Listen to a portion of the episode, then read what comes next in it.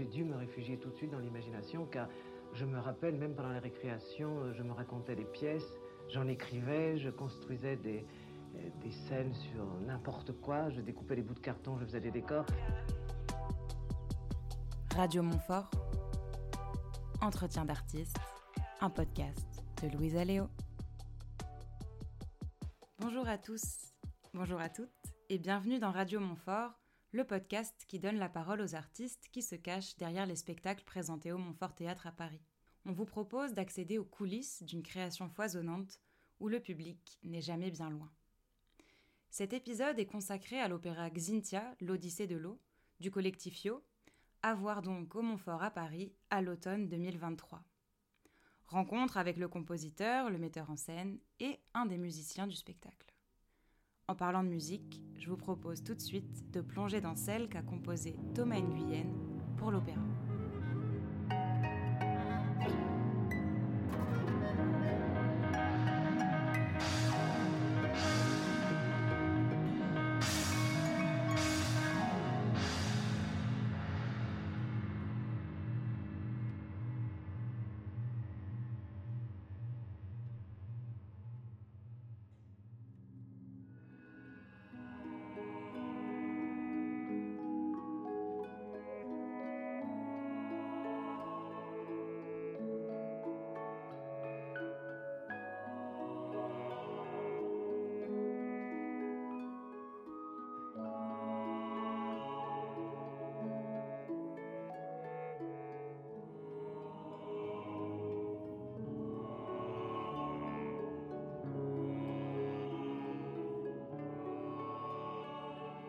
Bonjour Thomas Nguyen. Bonjour.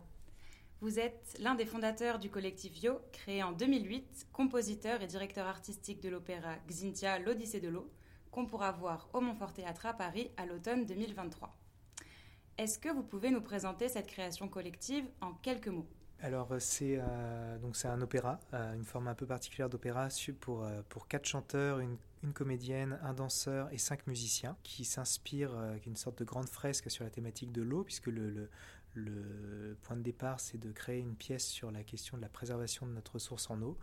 Et Xynthia, le nom de Xynthia est à la fois une référence à la tempête qui a touché la, notamment la France en, en deux mille dix et la déesse Artémis, puisque Xynthia est le surnom de, d'Artémis, et c'est C'est une, euh, une adaptation euh, libre de la pièce d'Ibsen, Un ennemi du peuple. C'est une, c'est une forme, moi, qui me, qui me plaît beaucoup, l'opéra, parce que elle, euh, on, on peut s'affranchir aussi un peu des, des codes. Enfin, c'est une forme d'expérimentation, de transgression, de liberté assez forte, je trouve, pour un compositeur.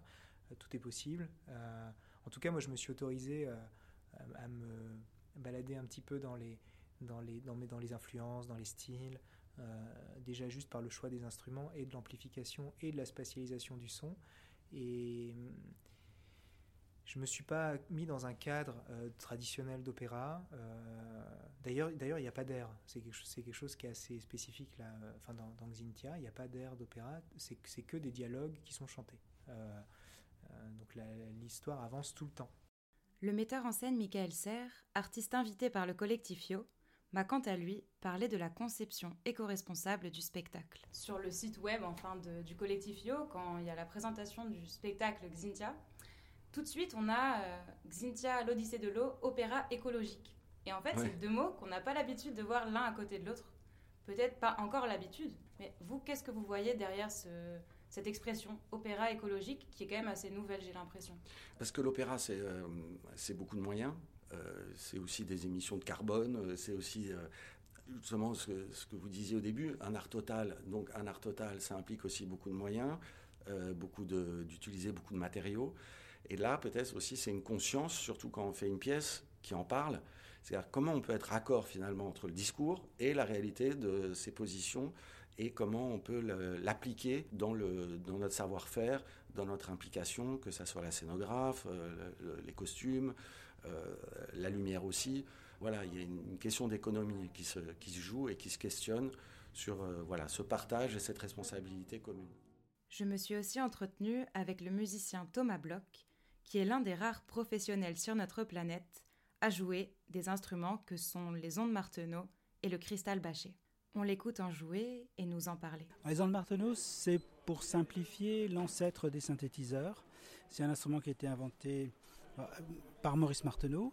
Il a commencé à travailler sur celui-ci en mille neuf cent dix-neuf. Alors Martenot était dans les transmissions radio pendant la Première Guerre mondiale et il entendait des, des bruits un peu bizarres, donc il a décidé de les domestiquer, d'en faire un instrument de musique. Il a présenté l'instrument en mille neuf cent vingt-huit au public. C'est un, un instrument... opéra, l'opéra de Paris, je crois. C'est ça. Et c'est un, en fait, c'est un instrument qui mêle deux types de jeux, c'est-à-dire un jeu au clavier, qui est un clavier presque normal, mais qui vibre, donc on peut vibrer comme sur un instrument à cordes. Et devant le clavier, il y a un fil avec une bague qu'on passe au doigt, qui permet de faire de, de grandes glissades ou d'avoir un jeu qui est proche de celui qu'on peut obtenir avec une voix, par exemple. Et tout cela est relié à trois haut-parleurs avec des effets euh, différents et différents timbres possibles également. Le cristal Bachet est enseigné dans un seul conservatoire en France, à Brive. Donc euh, la plupart des gens apprennent eux-mêmes, en fait, sont autodidactes et développent eux-mêmes leur propre technique. Maintenant, c'est vrai que quand on joue au, au, sur les vers du, du cristal Bachet, il y a une sorte, euh, comment dire, euh, d'ambiance qui fait qu'on est très très vite séduit par l'instrument. C'est peut-être un d'une approche un peu plus facile quand on l'approche et qu'on veut en jouer directement. On dirait d'ailleurs une sculpture, le cristal Bachet, je trouve. C'est vrai, c'est entre la sculpture et l'instrument de musique. Un des deux frères était designer et l'autre avait fait centrale, donc il s'occupait plutôt de la partie euh, technique, euh, acoustique de l'instrument. Voilà, donc c'était leurs deux compétences, euh, les deux frères Bachet, qui étaient mises en, en œuvre ici. Merci beaucoup d'avoir été avec nous dans Radio Montfort.